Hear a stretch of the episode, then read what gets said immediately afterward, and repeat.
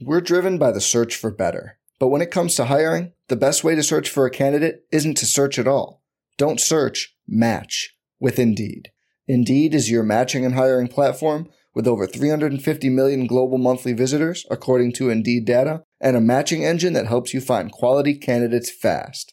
Leveraging over 140 million qualifications and preferences every day, Indeed's matching engine is constantly learning from your preferences Join more than 3.5 million businesses worldwide that use Indeed to hire great talent fast. And listeners of this show will get a $75 sponsored job credit to get your jobs more visibility at Indeed.com slash BlueWire. Just go to Indeed.com slash BlueWire right now and support our show by saying you heard about Indeed on this podcast. Indeed.com slash BlueWire. Terms and conditions apply. Need to hire? You need Indeed. The Timeline is a Blue Wire podcast.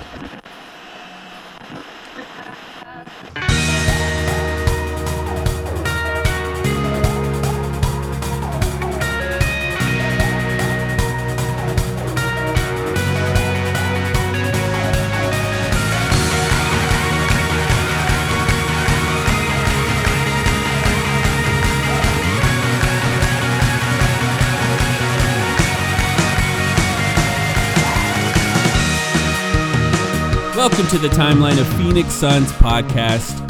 My name is Mike here with Sam. Sam, how you doing? I'm doing pretty well. This is um going to be a special episode. Yeah. After we just hit a special date.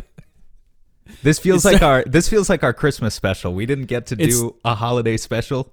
so Yeah, it's true. We, We might be didn't. we might be making up for it right now with uh an episode that I think just for you and myself has been highly anticipated. And. At the um, very least, it yeah. started off as a joke. Like uh, uh, the joke extended to people asking us if we could do a, a, a podcast where we traded eight into every other team in the NBA. Uh, and it was, and we didn't do that for the record. I'll just, I'll just put that on the table right away. I thought about doing it, but I was like, it's just then we only get like thirty seconds to talk about every trade. Otherwise, we're gonna run out of time, and I didn't want to waste time with some of the really dumb ones. Although there's gonna be some dumb things said here and there as this podcast rolls on. Uh, but yeah, this is it's January fifteenth, the day that we're recording this. January fifteenth is the day that DeAndre can be traded, and I think it's an important day because, like, honestly, what were our options to talk about this week on the podcast if we didn't talk about this? I was thinking about that earlier. Mm-hmm. Like, we would only talk about the, how the team's like really injured and playing badly. how the team sucks. I mean, we would have Yeah. we would rehash the same conversation we've been having for several weeks now, except in previous weeks at least they were still treading water sort of. And they were above 500 still. Now they're they're 21 and 23. Booker's Yeah. return isn't in sight. Cam Johnson still isn't back. You know, like we'll we'll cover the positive stuff when we can, guys. But, Yeah. but honestly, uh, you're right. Like our uh, we didn't have a ton of options here, and and I will say also just like if you're the type of person who's who's just gonna you're a Suns fan, but you're just gonna hate listen to this, like Yeah. you're just gonna listen to this and and Yeah. you know like maybe maybe that's not the best move for you. Maybe like maybe just move Feel- on. Do whatever you want. I don't care. I mean, it'll get it'll get our download numbers up. But Yeah. like, is it really worth it to to increase your blood pressure? Like, we are about to follow through with this exercise, which, as you said, started as a joke in our Discord, and maybe on Twitter as well. And we're gonna see it through because I have, and I've said on the podcast many times, no matter how bad the season gets, no matter how much the team sucks, I know that we're going to be here doing multiple episodes, one main feed episode and one Patreon episode every week. And because Yeah. of that, I need to keep it fun for me. Uh, we still watch the games too. I like need- other people turn them off. Like we're not turning them off. We're finishing them all the way to the end most of the time. Guys, it's the it's the dead of winter here. It's Mm-hmm. 15 degrees every day. Basketball has always been what gets me through the winter. It's like been my vitamin D that I take every day. Like I watch basketball so that I'm not seasonally depressed. And Mm-hmm. in a season like this, you gotta just like not take things too seriously. So Right. Mm-hmm. we're gonna do this. Some of these ideas I think are gonna be great. yeah. Some of them I think we're gonna sound fucking stupid, but honestly, I don't I don't care. And like, you know what? This is the point we're at now, and, and I think we just gotta go through with it. Uh, there's a couple things. I just want to say that we're going to go through both of us, Sam and I separately came up with fake DeAndre in trades. And at the very least, I told him when we were coming up with them, I said, they don't have to be good. They just have to drive conversation because I think the important thing to do here is to talk about what options the Suns have at the very least. Because all in all, as much as we talk about this season, I think it's become clear to most fans that in order to fix either this team or this season, something externally has to change. Something has to change by a trade.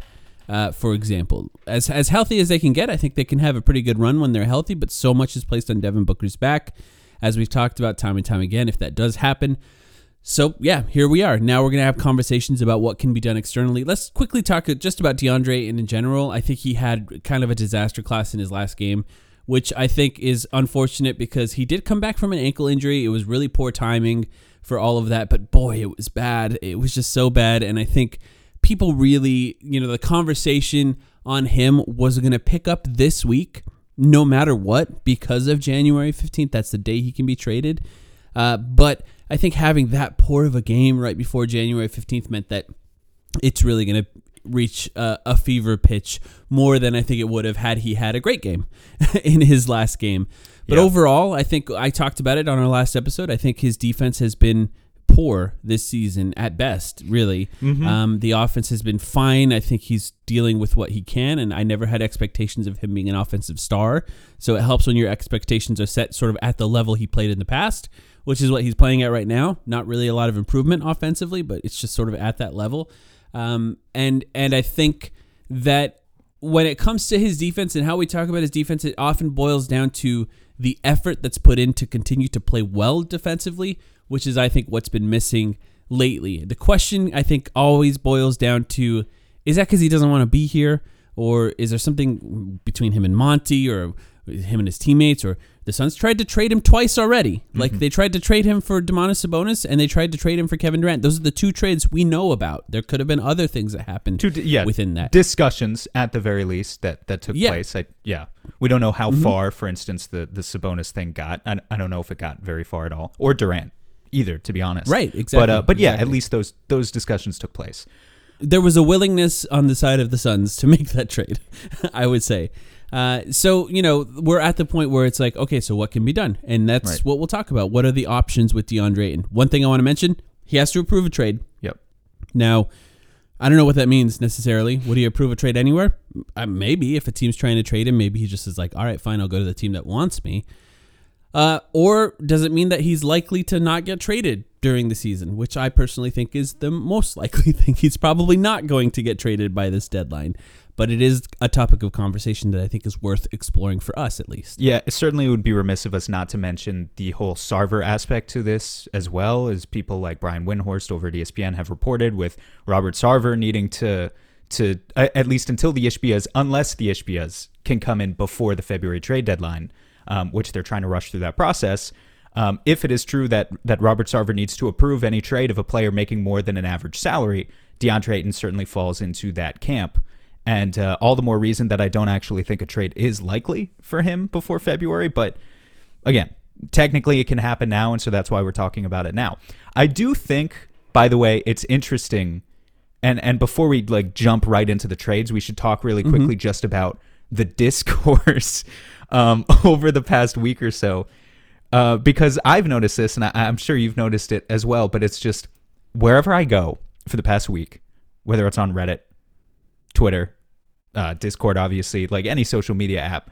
I mean, I've never seen this many Suns fans. In fact, I, I, I think it's the majority. It feels to me like the majority of Suns fans, or, or, or at least Suns commentary that I see online right now, is now open to the idea of DeAndre Ayton being traded, which was never the case previously. Like, it feels like the last two weeks broke Suns fans in in a certain way. Do you agree with that? Mm-hmm. Like finally dipping below 500, it, it felt like a lot of people's illusions about DeAndre Ayton were finally shattered. And and to be honest, what's even more interesting about that is that all of those people who now say, "Okay, fine, I'm willing to trade DeAndre Ayton," those people are fall into two distinct camps. They're not all on the same side either. I think they're the people who have kind of been done with him for a while and just don't think he's that good of a basketball player. I certainly think there's a segment of the Suns fan base that feels that way. And then I think definitely is, yeah. But then I think the most rapidly increasing camp that I'm seeing more and more, as you were just talking about effort a couple of minutes ago, are these fans who are now saying, look, We think he's super talented. We might even think that, you know, as soon as he gets traded, he's going to look better because he's going to start trying again. But this partnership, for for effort reasons just isn't working. And it's clear that he doesn't want to be here. And so okay maybe previously I wasn't on board. Now I'm on board and and we just have to we just have to move on. And of course there's the third group which is still firmly in Ayton's camp but that group seems to be diminishing kind of week by week. I think you're right. I think you're right just based on a few things. I I'll say just just from the way that it's talked about I think just the concept of trades are just more casually thrown around not just necessarily by fans, but even by like media members of other people without the attacks that would have come in the past. And I think it's because the season is where it is right now. It's not necessarily just dropping below 500, but we also saw a pretty significant significant stretch of the season where the team was essentially built around DeAndre Ayton. And maybe that was eye opening for some people to see what that would actually look like uh, for an extended period of time, or to see maybe uh, the effort not being what you would expect were that to happen, especially in a case where right now the Suns are sort of fighting for their lives in the in the playoff race to be even in the playoffs. Yeah. You know, you maybe you would expect more of an effort uh, in that case, and and for those people, it is changing. And I will say, for some of the people that are maybe on the fence about whether or not the Suns should trade him, there's probably going to be somewhat of a reality check in this podcast because you know I'm trying to do some research about what the value of DeAndre Ayton would be on the trade market. And, you know, I think that maybe, uh, I think oftentimes with trades in general, fans of the team that are trading a player will overvalue their own players Yeah. and they'll undervalue the players coming into their team. Yeah. Right. That and that that that I the think- exact opposite works for their other team. I think we making that should- trade, right? I think we should name it. Like I- I think honestly, it's so universal to the world of basketball. This paradox that exists surrounding the trade value of certain guys and the way that their fan base talks about them. I think someone should someone should name that paradox. I can't think of a Right. specific. I'm not going to call it the Ayton paradox, but like I talked just about. did. I, I just did. I mean, if we want to roll with that, that's fine with me. But it's like the past couple weeks, I have seen for the first time Yeah. I would say over 50% of Suns fans saying, let's trade the guy.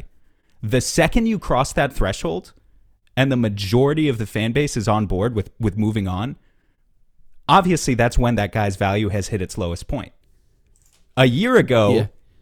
if we had done an eight and trade podcast in the midst of a 64 win season, even though I think many of these weaknesses in Ayton's game we were talking about throughout the course of the year, and we're Just weren't as prevalent. and though. were obvious to people not yeah not to the same it wasn't as consistently bad but but you know some of the same worries some of the same concerns were maybe sometimes bubbling to the surface but at the end of the day it was a 64 win season and and if we had done an and trade pod people would have called us fucking idiots you know but so that that's when he would have had the most trade value technically if if Yeah. you know that would have been your opportunity to sell high and i do I, I do still think he carries uh, a considerable amount of trade value but i think if fans are coming into this podcast with the idea that we're going to trade for a bunch of bona fide stars it might not exactly look like that and i think there are a few different types of packages depending on the future direction of the team that you could kind of sort these sort these out into those categories that gives me a, a nice platform to jump off of here to explain one part of this. I came up with some on my own.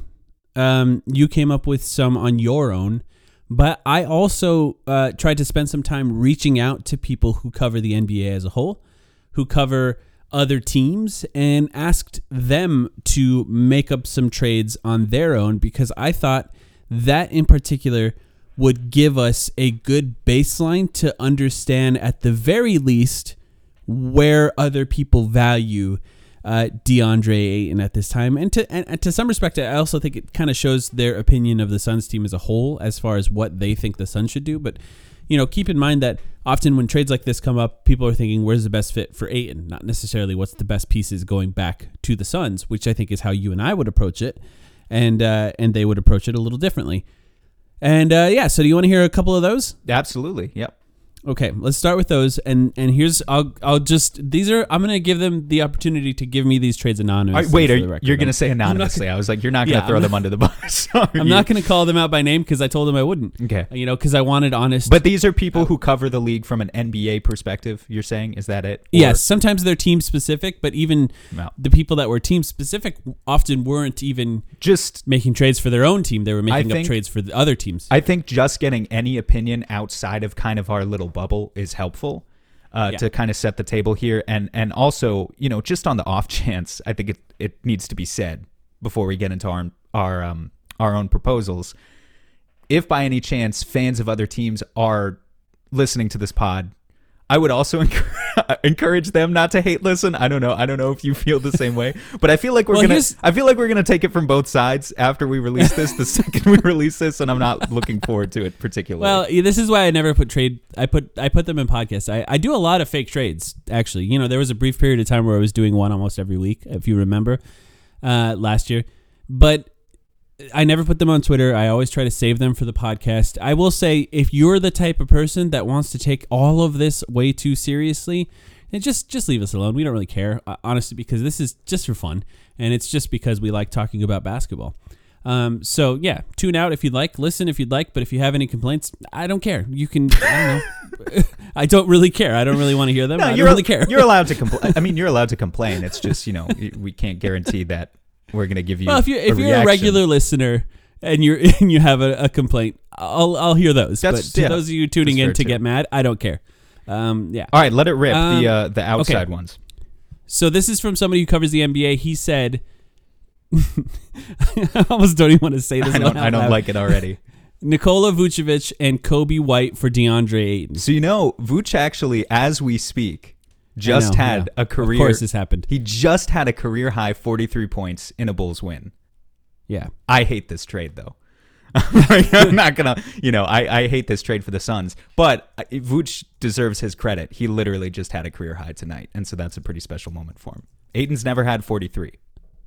How many Suns players do you think have had 43 points Uh, on you- the current team? on the current team, um, Yeah.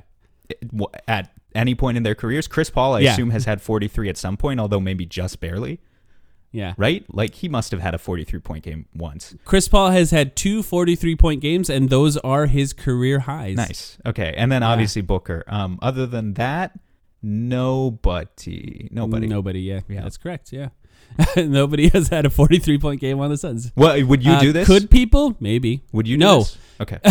I would not do this. All right. I did counter, you know, because I was like, all right, negotiations are open here. And I let him sort of represent the Chicago Bulls in this negotiation. And I asked if DeMar DeRozan could be on the table at some point for the the Bulls instead of somebody like Vooch and Coby White. His response was that if the Bulls were to move on from DeMar, it would be with the intention of garnering draft picks.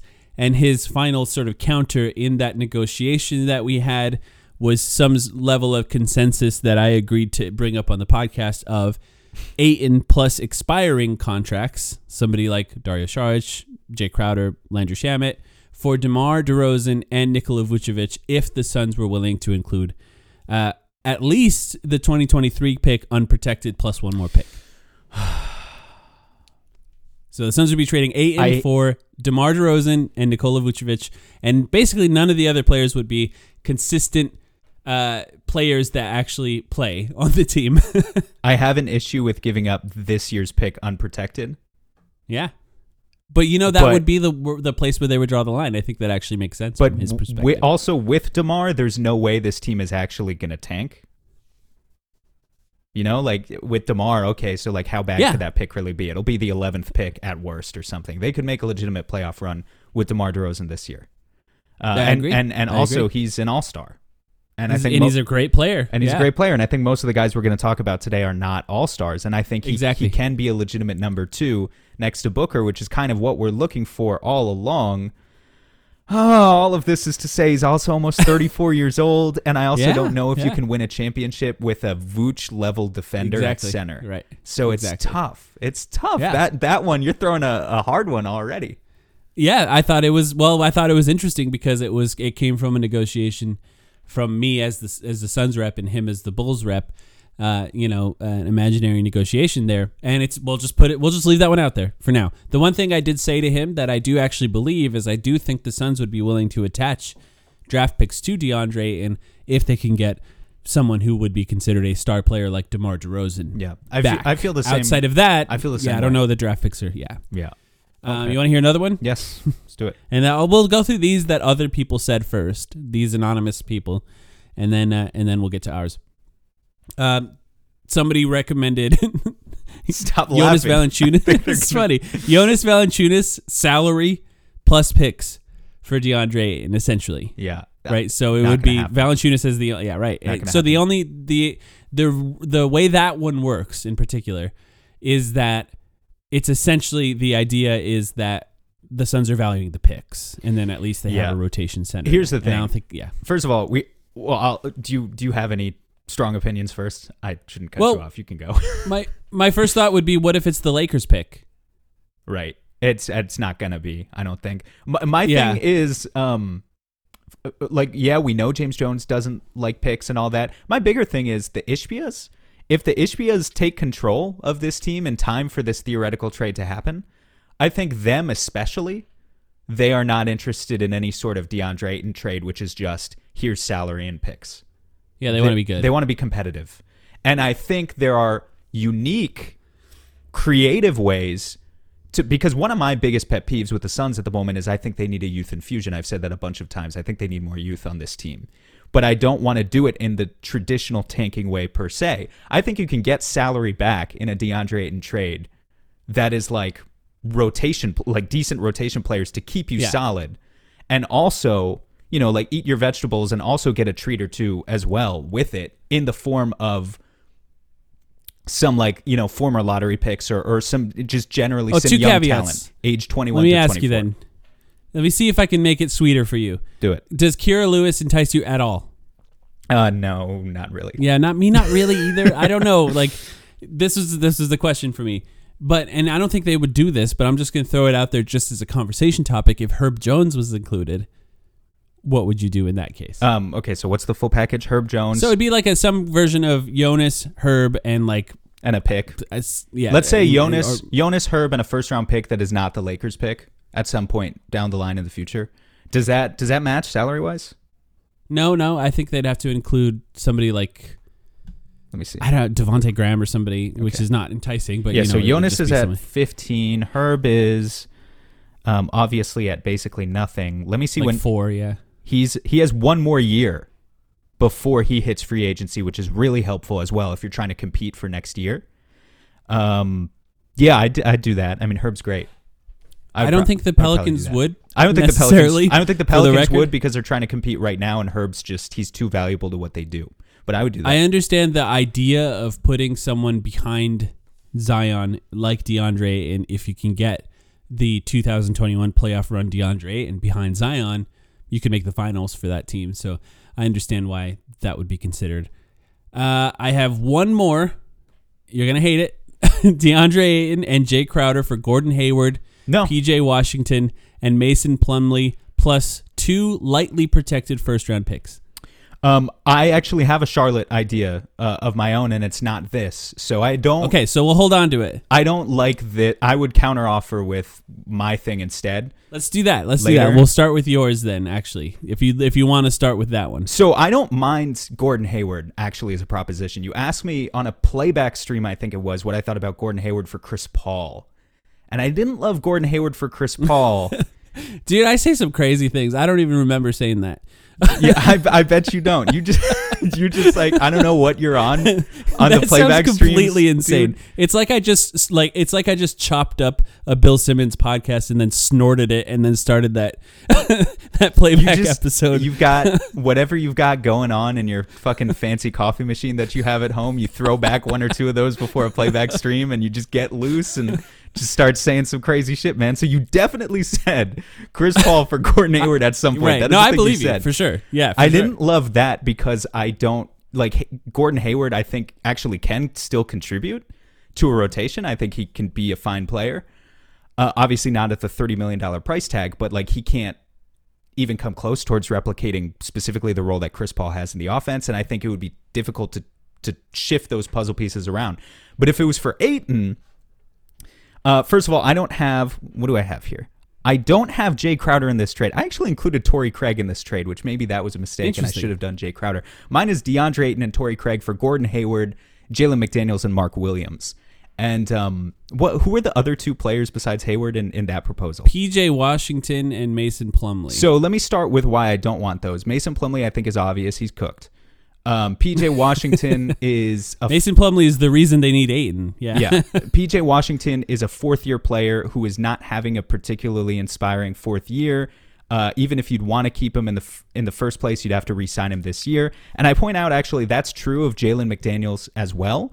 Um, the difference is McDaniels is actually playing well, and I think would be an instant upgrade over say a Torrey Craig if you just swapped him out in the rotation. He's long, he can defend, his shot has improved. He's a plug and play wing. He's like 24, 25 years old. Maybe there's some potential to squeeze out of there. And I'm just not a huge fan of PJ Washington. His his kind of general archetype, the pudgy power forward, doesn't really work for me.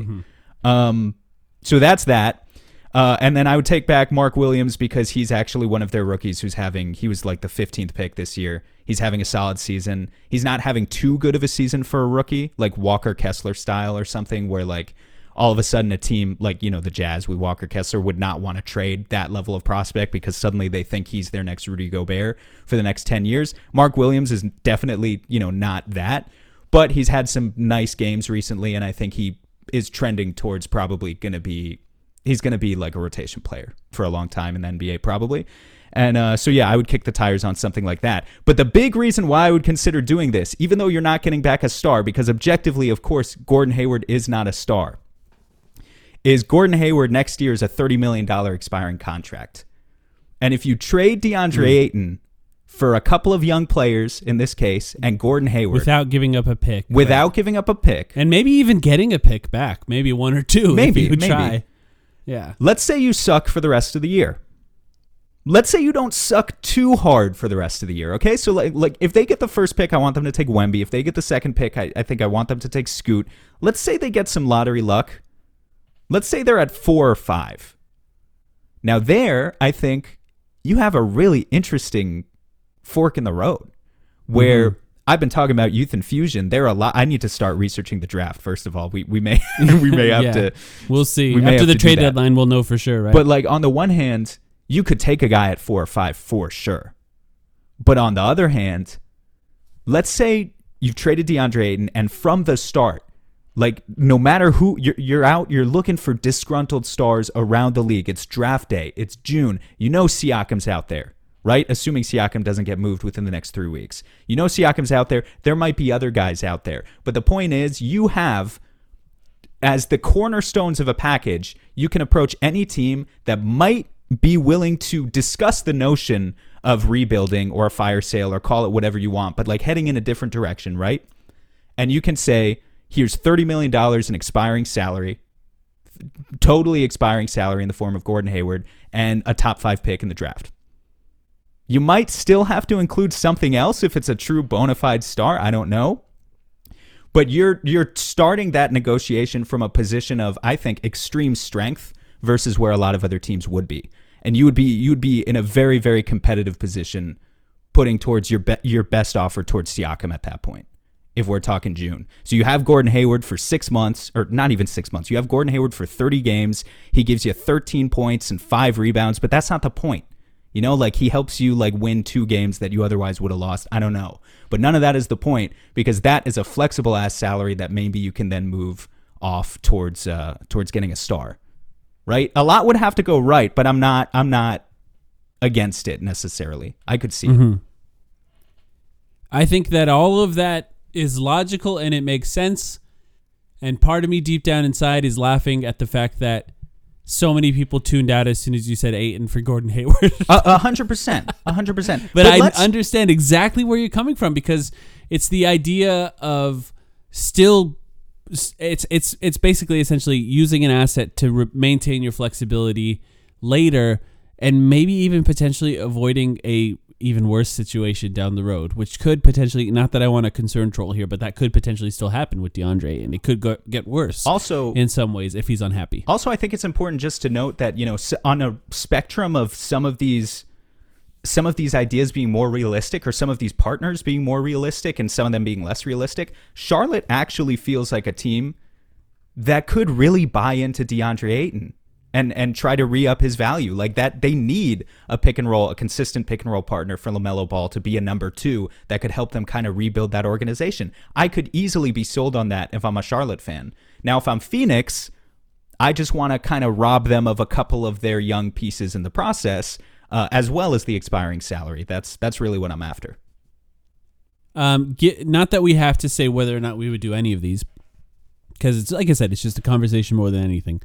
But if they start to throw in any version of an unprotected pick from them in the future, then you could you could probably talk me a lot closer to being into that, uh, because then you're talking about approaching uh, a trade in the future with whatever the Suns end up getting, plus whatever that pick is, plus the expiring salaries that the Suns end up having. So it's an interesting one. It's very interesting.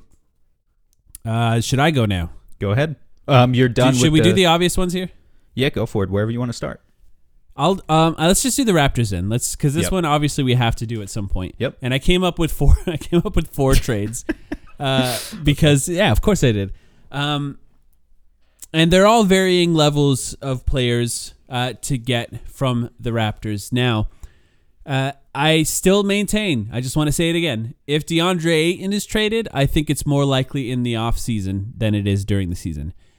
But I also believe the same about Pascal Siakam. So I'm, I, I will make these offers or these fake trades as examples for Pascal Siakam, but I'm not necessarily saying that this is something that's likely to happen. Um, which I often, when we do fake trades like this, people say things like Siakam or bust or something like that. So sorry if you're one of the people that do that. I'm not going to guarantee that anything like this will happen, but there's the obvious one. DeAndre, let's just say this one just from a very basic standpoint. DeAndre in plus picks for Pascal Siakam works salary wise. You can do that one. You don't really even have to attach anything else to DeAndre in in order to do that because the salaries are close enough that the CBA would allow that.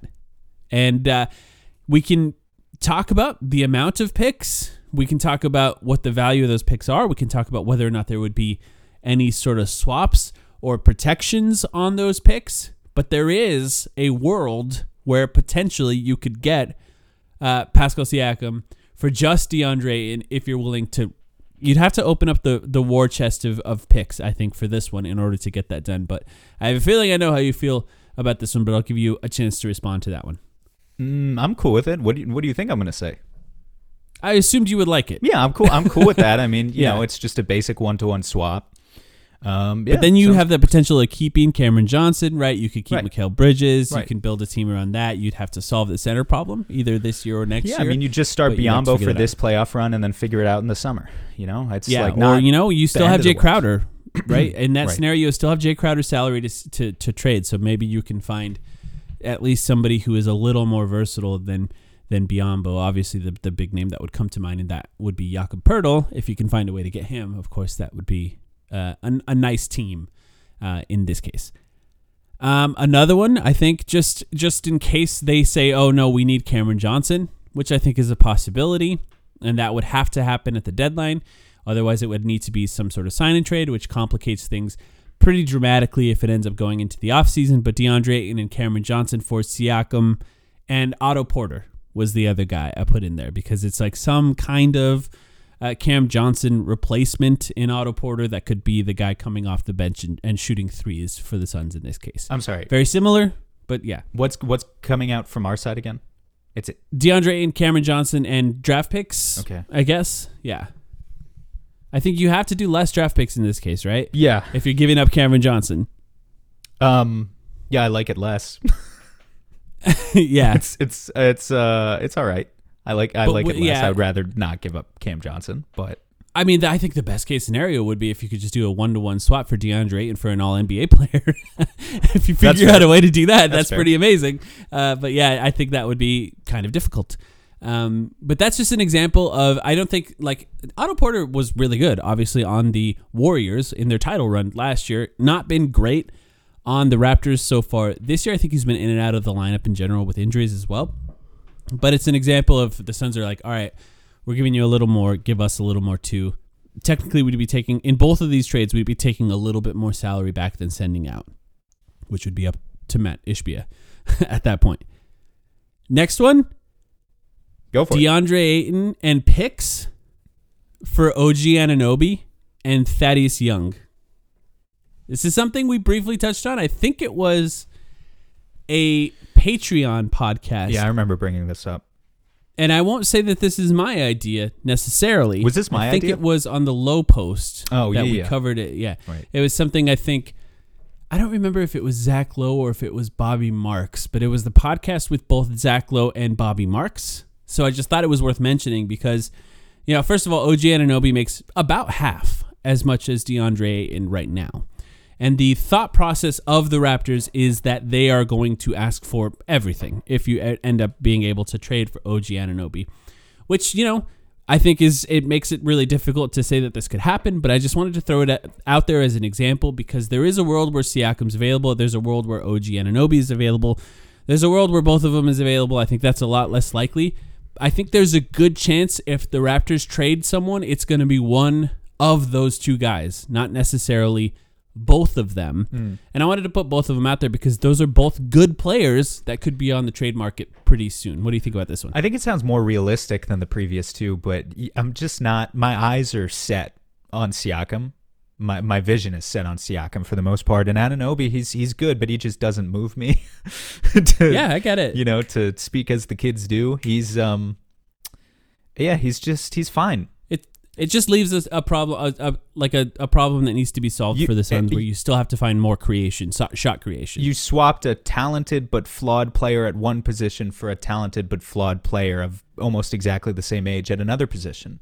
yeah, um, which would be fine without picks, right? Right. There's a world where you do that without picks, and it's like, okay, cool. Yeah, I just don't see really the the overall vision of what that helps you build towards. In my mind, most of these Ayton trade packages, they're either building towards a star, um, Yeah.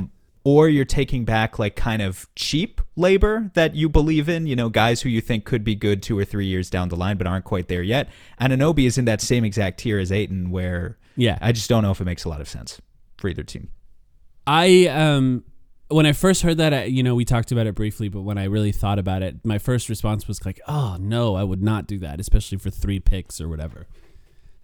But I admit that I have just kind of spent a lot of time just thinking about the idea of Devin Booker being paired with Mikal Bridges and OG Anunoby for the next few years, and it's just it's at least fun to think about.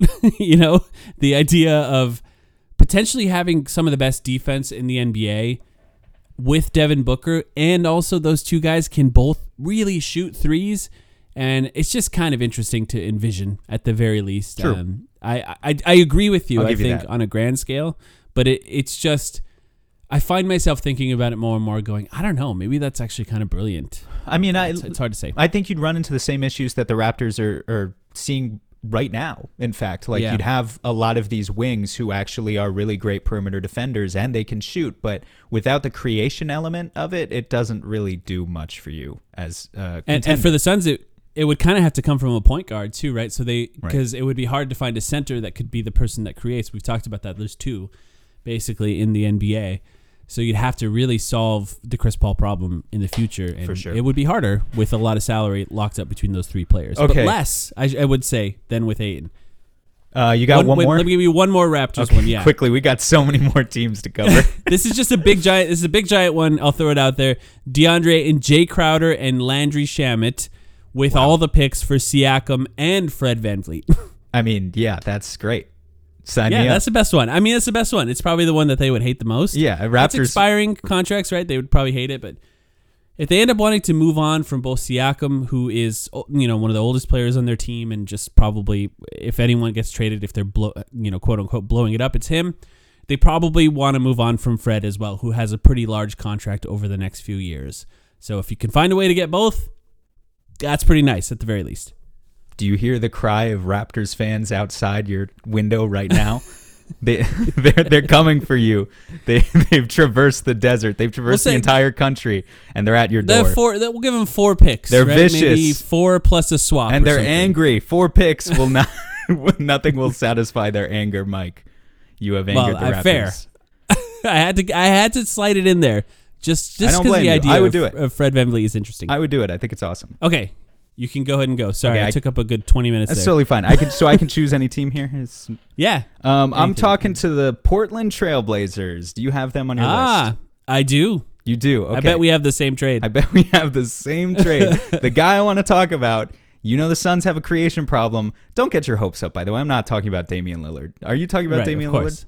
I am not. No, I have. I, I'm betting that it's the exact same trade. Okay, I want Anthony Simons on the Phoenix Suns. Anthony, It Si- is not the same trade. What? Interesting. Really? Yeah. really? Yeah. No, seriously. I have. Who the I'll, fuck- I'll let you go. Who the fuck do you want? Jerami Grant? Jerami Grant. yeah. Wow. Okay, then let me go first. Let, I'll try and sell the people. Anthony Simons, he's still only 23 years old. He takes 9.8 threes per game and makes 38% of them, people. Okay? Uh, absolutely a guy who can play in a backcourt with Devin Booker, makes mostly good decisions with the basketball, doesn't turn the ball over a lot, would enable you to kind of go back to your roots a little bit, if you want to call it that, in point book.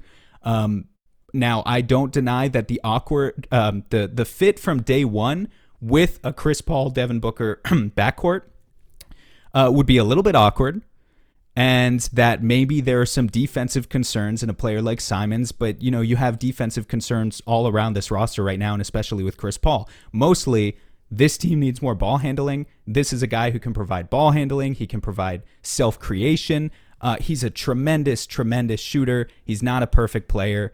Um, but yeah, I threw out like Anthony Simons and Gary Payton the second, who just came returned from injury for them uh, for Ayton. That those salaries match. Um, for the Blazers, they would need to talk themselves into the concept of really believing in Ayton as the pick and roll partner they want next to Dame, and then they would have to move on from Nurkic and like move him for something else. I I would be into it. All right, what's What's the full trade? huh? What's the full trade? Just Ayton for Simons and Payton. I just made the the salaries match. I would throw in picks if they wanted it. I don't know, but I, I mean, I like that.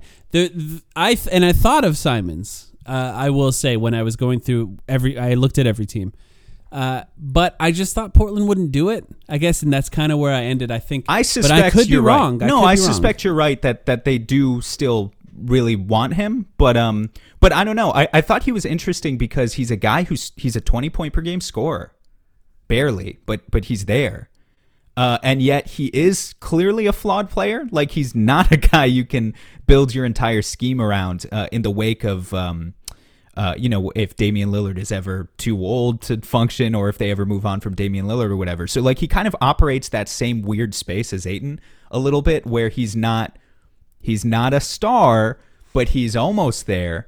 Um, and Yeah. if you really believe in what he can do, more specifically, I think cohesively he really fits with what uh, the Suns need most right now, and that's just three point shot creation and just shot creation in general. I- I and a Chris Paul succession plan. I think, and a Chris Paul part. succession That- plan. that- like you've yeah. used up that DeAndre Ayton asset to go and get yourself a future backcourt partner next to Devin Booker, and then the rest of it, honestly, you'll figure out later. But I would feel good about that. I had Ayton and Jae Crowder for Jerami Grant and Jusuf Nurkic. And my thought process on that basically boils down to well, first of all, Jerami Grant is averaging essentially 22 points per game and shooting 42% from the three point line so far this season on six attempts per game, which would make him essentially the best shooter on the Suns so far this season outside of Damion Lee. And he has shot creation, he has defense, he has size at the position that we kind of desperately need size at, but he's also a free agent. And the questions of whether or not that would be somebody that the Portland Trailblazers are willing to put a lot of uh, future capital into is is a worthy question. And I think the question would also fall onto the Suns in that scenario. But you'd have a, a you'd be in the position to potentially re-sign him next to Devin Booker, Mikal Bridges, and I think the offense and defense would look good in this scenario. And also, you can get a serviceable, I'll say, replacement for DeAndre and Jusuf Nurkic. I think a, a player that's not nearly as good on on Ayton's good days, but somebody that at least could start right now for the Suns, assuming health Sure. uh, with him. Yeah, and that's and the- on the other that's the side of that, you think, him. yeah, and on the other side of that, you think about the the Portland Trailblazers with with essentially Damian Lillard and Simons adding Jae Crowder, DeAndre Ayton. Now, if DeAndre Ayton starts giving a shit as soon as he gets to Portland, that'll that's pretty good because the thing about Damian Lillard and, and Simons. Not good defensively. Those two guys, neither of them can really guard anyone right now. And if you put Jae Crowder and DeAndre Ayton behind them, guys that can help them uh, play defense, a team starts to look, I think, even better than with Jerami Grant, in my opinion. So I, I- that's that's my version of a trade that I thought was pretty realistic and could work. I like I like both of those. I think they're both interesting at the very least. Yeah, let us know which one you like more. Um, we will hold grudges if you pick the wrong one. Uh, I, I think um, Portland really needs to be sold on like the idea of Ayton helping anyone defensively right now. Quite frankly, we of Yeah. course we've seen him do it before. The Suns were a top five defense last year, but it Yeah. it's in this very theoretical space at the moment. You really have to buy into the notion that he's going to give a shit again once he's on Mm-hmm. your team.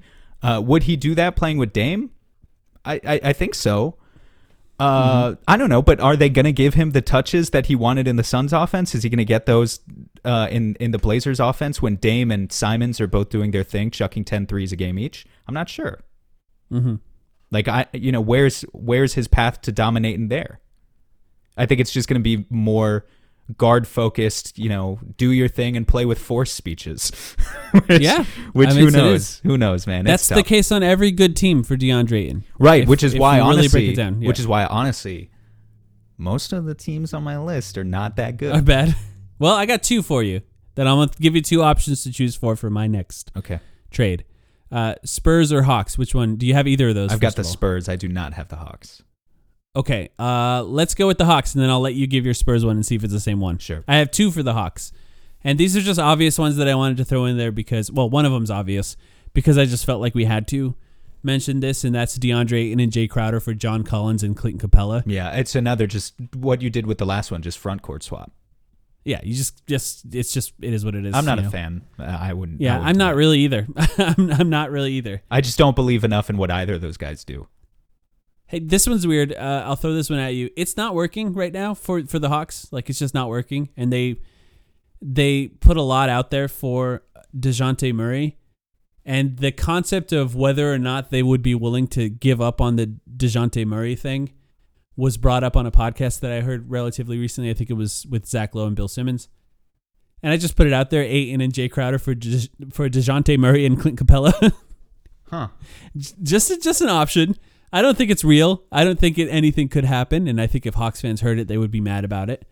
But I just want to throw it out there because I could see a world where they're like, "All right, it's not working with Dejounte. We got to move on." They want Jay, as we know. They could continue to try to make it work. They can continue to try to make it, make it work. I'll say that, but I don't think it will. And I think at some point, I'll be honest, at, at some point, I could see them moving on from both Murray and Trae. And then at that point, we have to have a conversation of whether or not the Suns should put an offer together for Trae Young, which was something that was also asked of me by some people who cover the NBA as well. If, if the Suns would be in on Trae Young if he asked to be traded at the end of this year, That's which fa- I don't think I don't know. Right now, I would say no, but it's interesting. that's fascinating. What what do we have to offer for Trae exactly? We've got Ayton. I think you'd have mean, to keep Ayton right at that point, and So what do you see if you can? what are you throwing at them? All your picks and Ah. bridges? I mean, that's not enough for Trae. It, I don't know. Trae's kind of a. I don't know. It's not a great season for Trae. Uh, you know, beefing with coaches. The team's not playing well.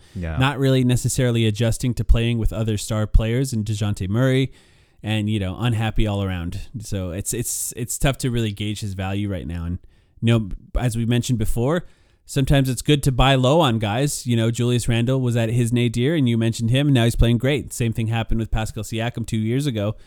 Sometimes buying low on guys who can play better is a good way to go. And same could be said, honestly, about DeAndre Ayton right now for other teams looking at DeAndre Ayton. So You spin doctor, you. Wait, no, well, you're look, right. if people right. if people are saying DeAndre Ayton is playing badly because he doesn't want to play for the Suns and he's not trying hard, that's honestly good for his trade value. Do I know whether or not that's true? I have no idea. But if if other teams believe he'll play better for them and the Suns end up in a situation where they have to trade him, I'm happy with them believing that he could play better on another team because at the very least it helps his trade value. I never Uh, got. any other thoughts on those Hawks ones? well, I never got a chance to say. I just. I think I like the Dejounte Murray one actually. What was it again? It was Murray and Capela for for Ayton and Crowder. Ayton and Crowder, yeah. Yeah, I think I. Lo- I mean, I, I'm not. I'm kind of not all the way in on Dejounte as a player still. Well, this is thing is like he's kind of the guard version of Ayton, right? Never heard it put that way. Yeah, I mean, I, expand on that. I just mean like they're. I mean, I guess Dejounte made an All Star team, right? Didn't he make the All Star team last year? Yeah, but like, Uh, you know, yeah, he did. yeah, he's in, technically he's an All Star, so maybe He, can is- handle. He can handle better- the ball. He's not like. He's a better asset, we'll say, than than DeAndre and probably right now when it comes to making trades. But I think the idea of Dejounte Murray sometimes is a little more interesting than the reality. And uh, I like him still. I think he can do a lot of interesting stuff. I think the offense is still not great, and you know maybe a better situation still would do better for him. I don't really necessarily know, but like anyone who battles like that defensively is somebody that I just tend to like because you just see the effort. I do think he has a lot to figure out offensively still, just in terms of of finding his path to efficient offense. Because he's like what five, six years in, and it just has never really coalesced. Um, but it is interesting thinking about like just as a thought experiment, him next to Booker versus him next to Trae. You just talked about the two of them struggling to to coexist. I don't think that would happen in a Dejounte no, Murray. Trae's Devin bad Booker. off ball. and yeah. and Booker is sensational off ball. And Yeah. Murray has some objective strengths defensively that you know I just don't think can be denied. And yeah, I mean, as an heir to Chris Paul, it kind of makes a lot of sense if you think Yeah. about it. Actually, I, I, I, think the biggest issue, sure. The biggest issue is that the Hawks gave up three picks for him, right? Yeah, sunk cost. and so talking them Sunk into cost. giving up on it is is tough. yeah. exactly. Um. Okay. Spurs. Spurs. DeAndre Ayton for uh, choose one out of Doug Mm-hmm. McDermott or Josh Richardson, uh, Jakob Poeltl and Jeremy Sochan. Oh, That's kind of Huh. what this needs to be. That's It's- interesting. Well, it's kind of. I'm curious what yours was. I mean, I had. I'll tell you. I'll and then we can talk about them both. It Sure. was just Ayton for Podol or for Poeltl and uh, Keldon Johnson. Oh, okay. I Because, just- and I should say wait, that those two guys make they make significantly less. I'll just say, but the. Spurs can take salary because they're under the floor, Oh, how I didn't even think about that. How far are they under the floor? Uh, like thirty million or something. Like well, like a lot. They could take all of Ayton basically. Okay, I didn't think Um, but about yeah. any of that because that helps so much. I picked Sochan honestly, not even because I'm in love with his game, although he is a lottery pick from this year. It's the youth infusion thing I was talking about, um, but just because he he was their prospect out of all their prospects, I didn't think they were going to be if they were already giving up Poeltl.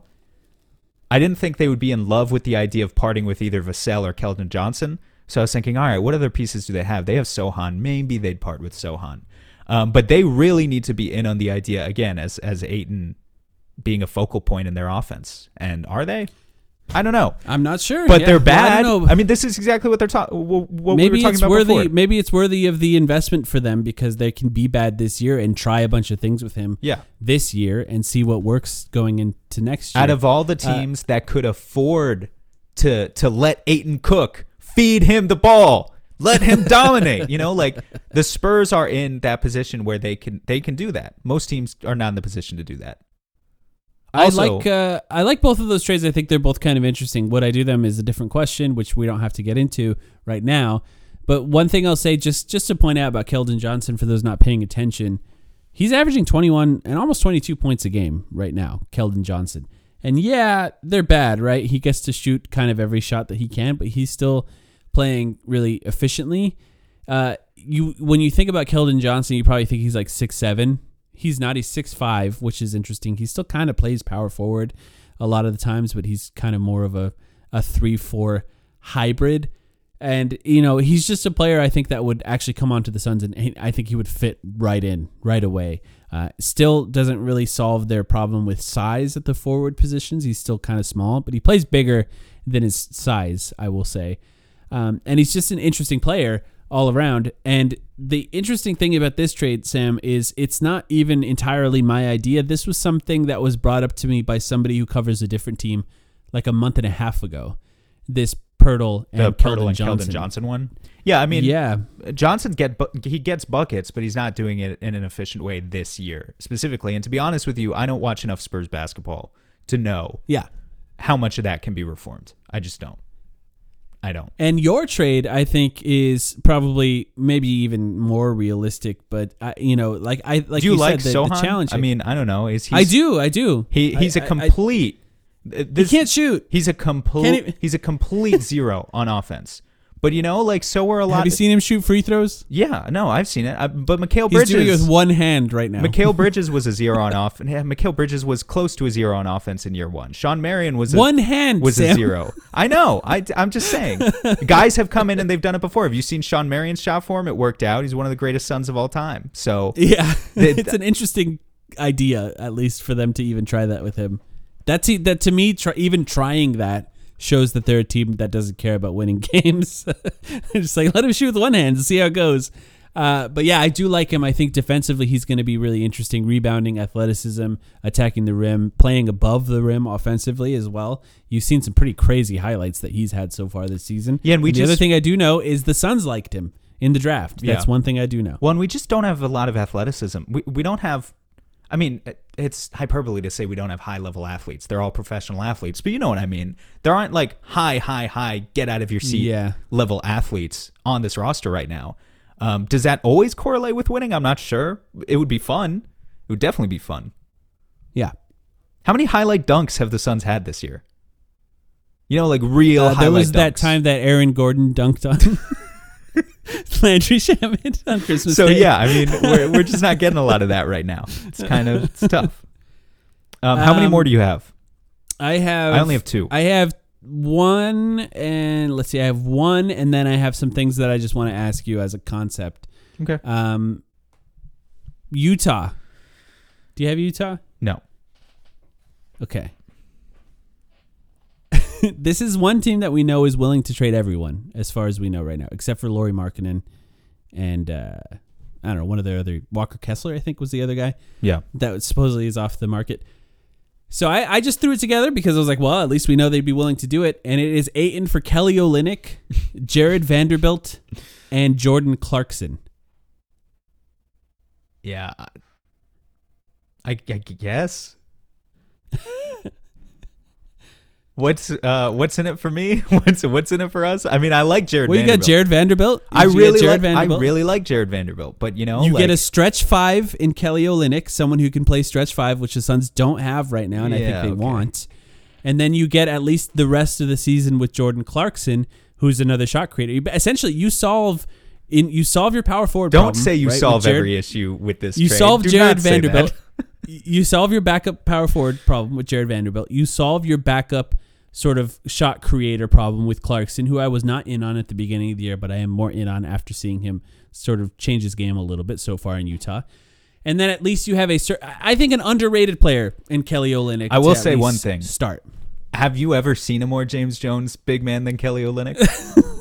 yeah, I know. Like, he's- he's just he's- like what we wanted Sharge to be for the last few years. He shoots threes. He moves the ball in the middle of the floor. He's like, he, yeah, he fits. Uh, He no doubt he fits the system. I'm looking at his page right now. He's averaging four fouls in 28 minutes per game this year, which I think is hilarious Yeah. because that's like that's horrible. It's that's like Vanderbilt's the defensive guy. in that's that's. Yeah. that's automatic foul trouble every night as a starting center, which is pretty funny. Um, but yeah, I mean, I guess it would it would help yeah, you're you gonna tread get killed. water. There's certain teams that you would get killed by, but I, it's just one of those trades where I wanted to throw it out there because I thought, well, this actually could happen. This is honestly, this is probably the trade I came up with that is like the most likely to actually happen. Yeah, like- at the to be an option for them at the trade deadline rather than the offseason. One thing I think about, and I know it's like not necessarily a great exercise to to build towards beating certain teams because you never know who's going to be in front of you. But like, think about how much success the Suns have had against a team like Denver with a big like DeAndre Ayton. Um, I don't know. Just imagine trying to like roll into a Denver series with Kelly Olynyk as your starting center, and it's like it's cool that you have Jarred Vanderbilt now, but that doesn't help with this particular problem whatsoever. Mm-hmm. And uh, yeah, you would need you would need other options. I guess you could just play a whole lot of biz, Start Biyombo. but like he Yeah. would foul out pretty quickly too, so it would be tough. Yeah, but then you have. I mean, at the very least, if you play a lot of biz, you have two other guys that are serviceable, serviceable players that can play center in Vanderbilt and Olynyk. Yeah, which is just kind of. I mean, and you have the option of playing Olynyk and Vanderbilt together, which is something they do, where Olynyk is the guy that stretches the floor, and, and Vanderbilt is the one that plays out of the dunker spot, and then you get the rebounds and get the defense from Vanderbilt. You know, just just throwing it out there. It's an it's an interesting trade where you get three, I think, three interesting players in Olynyk, Vanderbilt, and Clarkson. They're- and I like all three of them. They're now. definitely a team that's willing to come to the table, to your point, and a lot of these other teams might not be, not within the next month. So just What's worth uh, what's your last one? I got two more. You jumped Two in. more, okay, Yeah, I got right, two right. more. Unless you want me to cut one of them, but what? No, what- I have some. I have some more things I can ask you. one of these is kind of a joke, but I just thought Okay. people would people would be mad at me if I didn't mention the Knicks. Like people would yeah, almost I, be, I have that written. I was hoping you would do it. people would the almost be questions I was like you're you. betraying your brand. So I just I threw out there DeAndre Ayton for Julius Randle and Cam Reddish. The salaries match. Um, now the issue is that I don't actually think this would happen because the Knicks are 24 and 19 and Julius Randle is averaging like 25 10 and 5 on his best efficiency as a New York Knick to date. And so it's like what's in it for them? You know, I just I don't think Randle's actually on the table anymore. If he if he was, I would Mhm. absolutely love this. But like I assume you like that too. Even you as being I the, mean- being the Julius Randle hater that you are. Well, let's hear. Let's hear the trade. It's Break just it it's just Ayton for Randle and Reddish. And throw in picks if you want. Oh, okay. Yeah, I think I'd do that. Yeah. I don't know why they'd do it. Yeah, exactly. Aren't they paying Mitch Rob like seventeen million? Yeah, too? they're playing. They're they're paying Mitch Rob seventeen million as well. So like, it doesn't make sense. So so your only other path to maybe a trade with the Knicks is like, you would have to take Evan Fournier's uh, atrocious contract that no one wants to touch, and then maybe you take Mitch Rob and he becomes your starting center, and he's not great, but he's serviceable, and he he makes half of what Ayton makes, so it's fine. Uh, maybe you could get them to give you Quickley. You know, like that's another way to build a package with the Knicks, but I'm not Right, as right. big a fan on Quickley as other people. I think he's going to be solid. I just don't think Right. he's going to be great enough to like jump on eating Evan Fournier money and Mitchell Robinson money, you know? So like, yeah, there are other ways to build a package with the Knicks, but I, I don't think they're the most likely partner. Um, do you want me to do my last one here real quick? Well, let me ask you real quick. Sure. What do you think of R.J. Barrett?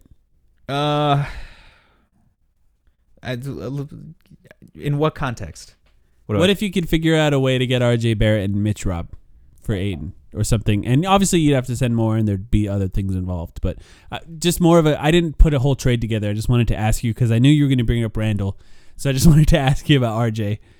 Uh, not playing great, I would say this season. No. you know the efficiency is still bad. Yeah. The shooting is still all over the place, and you'd have to believe in him as a prospect. This is a player, by the way, supposedly they didn't want to put on the table for Donovan Mitchell. yeah. The, so I I had to confirm because I honestly forgot. RJ's already signed to an extension. So He is, he's yeah. he's signed for four more years after this one. Um, at 23, Yeah. 25, 27 and 29 million dollars. And I don't know if he's going to I've never been a huge believer in RJ. Yeah, I don't know how I was at first. I had, I kind of was just, I don't know. I kind of thought I could see it for a bit because I think the shot creation, the dribbling as his size, and I still think this, I guess, is interesting. I at like the his very least. I like his confidence. the this, the efficiency is just so bad. I think. Yeah. it's it's easy to be out on him. I just wanted to throw that out there because I think I honestly think that somebody like R.J. Barrett and DeAndre Ayton probably have pretty similar trade value at this point. Whether I might agree with that like though. hear that. Yeah, I might agree with that. Okay. All right. What is your last one? Uh, Detroit.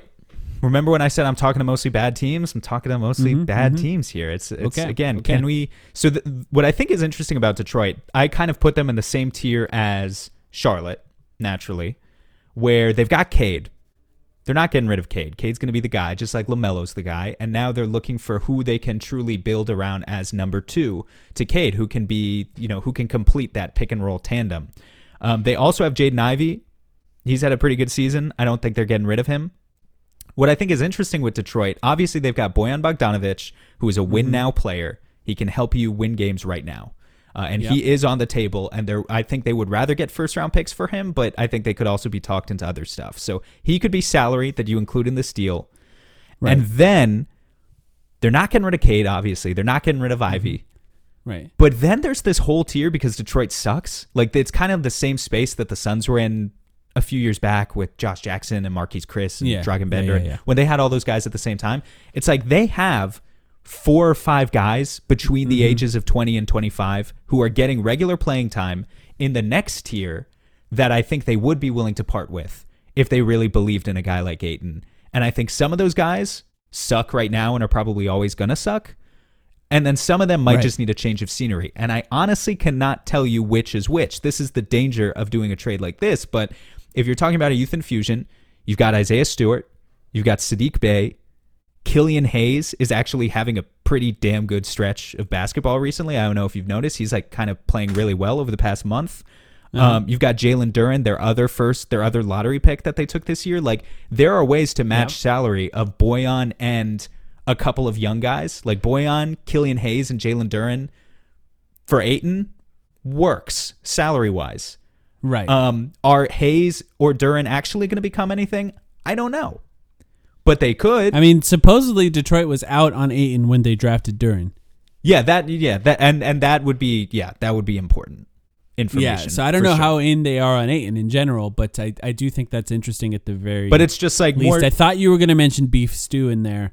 Yeah, uh, he's for a fine. He's fine. Well, know, what I think is option. interesting, actually, I don't know if you've noticed, um, Beef Stew, Isaiah Stewart, uh, he takes threes now. This is like yeah. a, a, mm-hmm. a storyline that I don't think anyone mentions because yeah, the Pistons. Um, he like went from almost never taking them, maybe once every yeah. few games, to now they're yeah. like 50% of his field goal attempts in one yeah. season. And he's not there yet. He's shooting like 34%. Um, Thirty-four um, percent on four over four attempts. But just trying to reinvent himself as a volume shooter, in addition to being the gritty physical. I mean, he's an asshole too. So like you know, if yeah, we've been talking great. about maybe the Suns three need, and knee, maybe he's the three and knee guy. Maybe the Suns need more enforcer types. He could maybe he could maybe be that. So yeah, I just thought Detroit was an interesting partner to bring up because there's so much mystery. There's so many like mystery boxes uh, to to what they have going on with their roster. I uh, I think that's really interesting. I don't know. I don't know. I guess I would think that Detroit just is out on eight, and I think they had the opportunity to sign him, and they didn't even make an attempt to. Admittedly, it was during restricted free agency, which means there's different things involved with that, and maybe the concept of keeping him for three more years on a deal for sure is more interesting to them now rather than trying to clear the space for a restricted deal. Um, but I, I like it. I, I don't. Uh, I like your creativity in coming up with it at the very least. Um, okay, cool. That's a lot of options. I have one question. I have one more question. I think I'll throw at you. I had other options, but I think this is the last one. It's kind of interesting, and I'm, and I hope you haven't seen it because I brought it up briefly in our Discord. uh, but would you consider in the off season? Now I'm not saying I would. I just wanted to ask you this: Jordan Poole for DeAndre Ayton. um what a i don't think i would no i don't think i would why Jordan Poole, his extension kicks in. He makes a similar amount of money, or will be making a similar amount of money to DeAndre Ayton, and uh, and he might be unhappy where he is, considering the leader of their team punched him in the face. Having a down season after a great season last year, which sounds familiar, right? A player unhappy who had a great season last year, having a down season this year, that maybe a change of scenery would help them. well That's who DeAndre Ayton is. I'm just trying to think am i a hypocrite for wanting simons but turning my nose up at Poole I mean, a little bit. They're- I would they're say the right? same- they're the what twenty three. yeah i mean they're the, they're effectively the same player i think Poole's just playing really poorly this year but maybe that's clouding my vision Yeah. i mean i'd still rather have simons because like he's playing well right now but they Right. are literally get they're literally the same player Poole's a little bigger, yeah he is and Poole's a He good passer. bigger. I want to say that you know they don't really run a lot of pick and rolls on that team, and I think if they if you see him in a system where he, he's running a little bit more pick and rolls, I think he would make a lot of the right reads out of those pick and rolls as well. It's just something I wanted to throw He's out an there. And like, atrocious defender, man.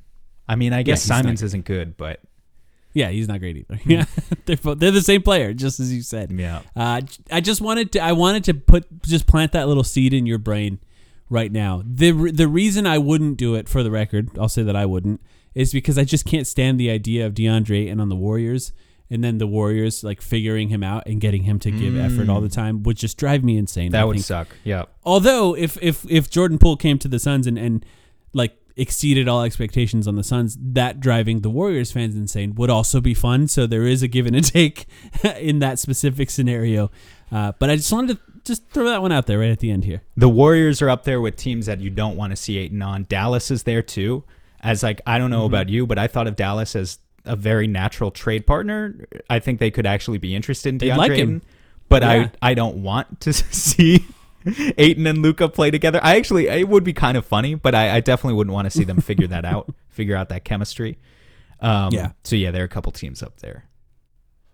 Uh, got anything else before we go here? I don't think so. Uh, you think we pissed off All right, enough that's a lot today? of options. I'm sure we did. All I'm right. sure we did. It's fun because we can do this and laugh, and then they're gonna they're gonna be listening to it with a very serious face on.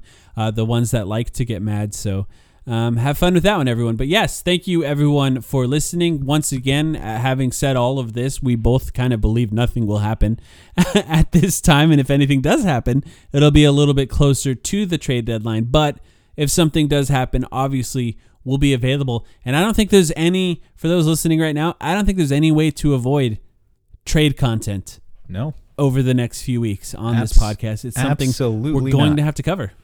absolutely not. And be rest assured, if any of these trades do come to fruition, uh, we will be prepared to take credit for them. so that's for That's sure. right. That's exactly right. So thanks everyone for listening. If you'd like to join our Patreon, you can join at patreon.com slash the timeline. As low as three dollars if you want to join our Discord, six dollars a month if you want an extra podcast midweek every week. Thanks everyone, and we'll be back soon.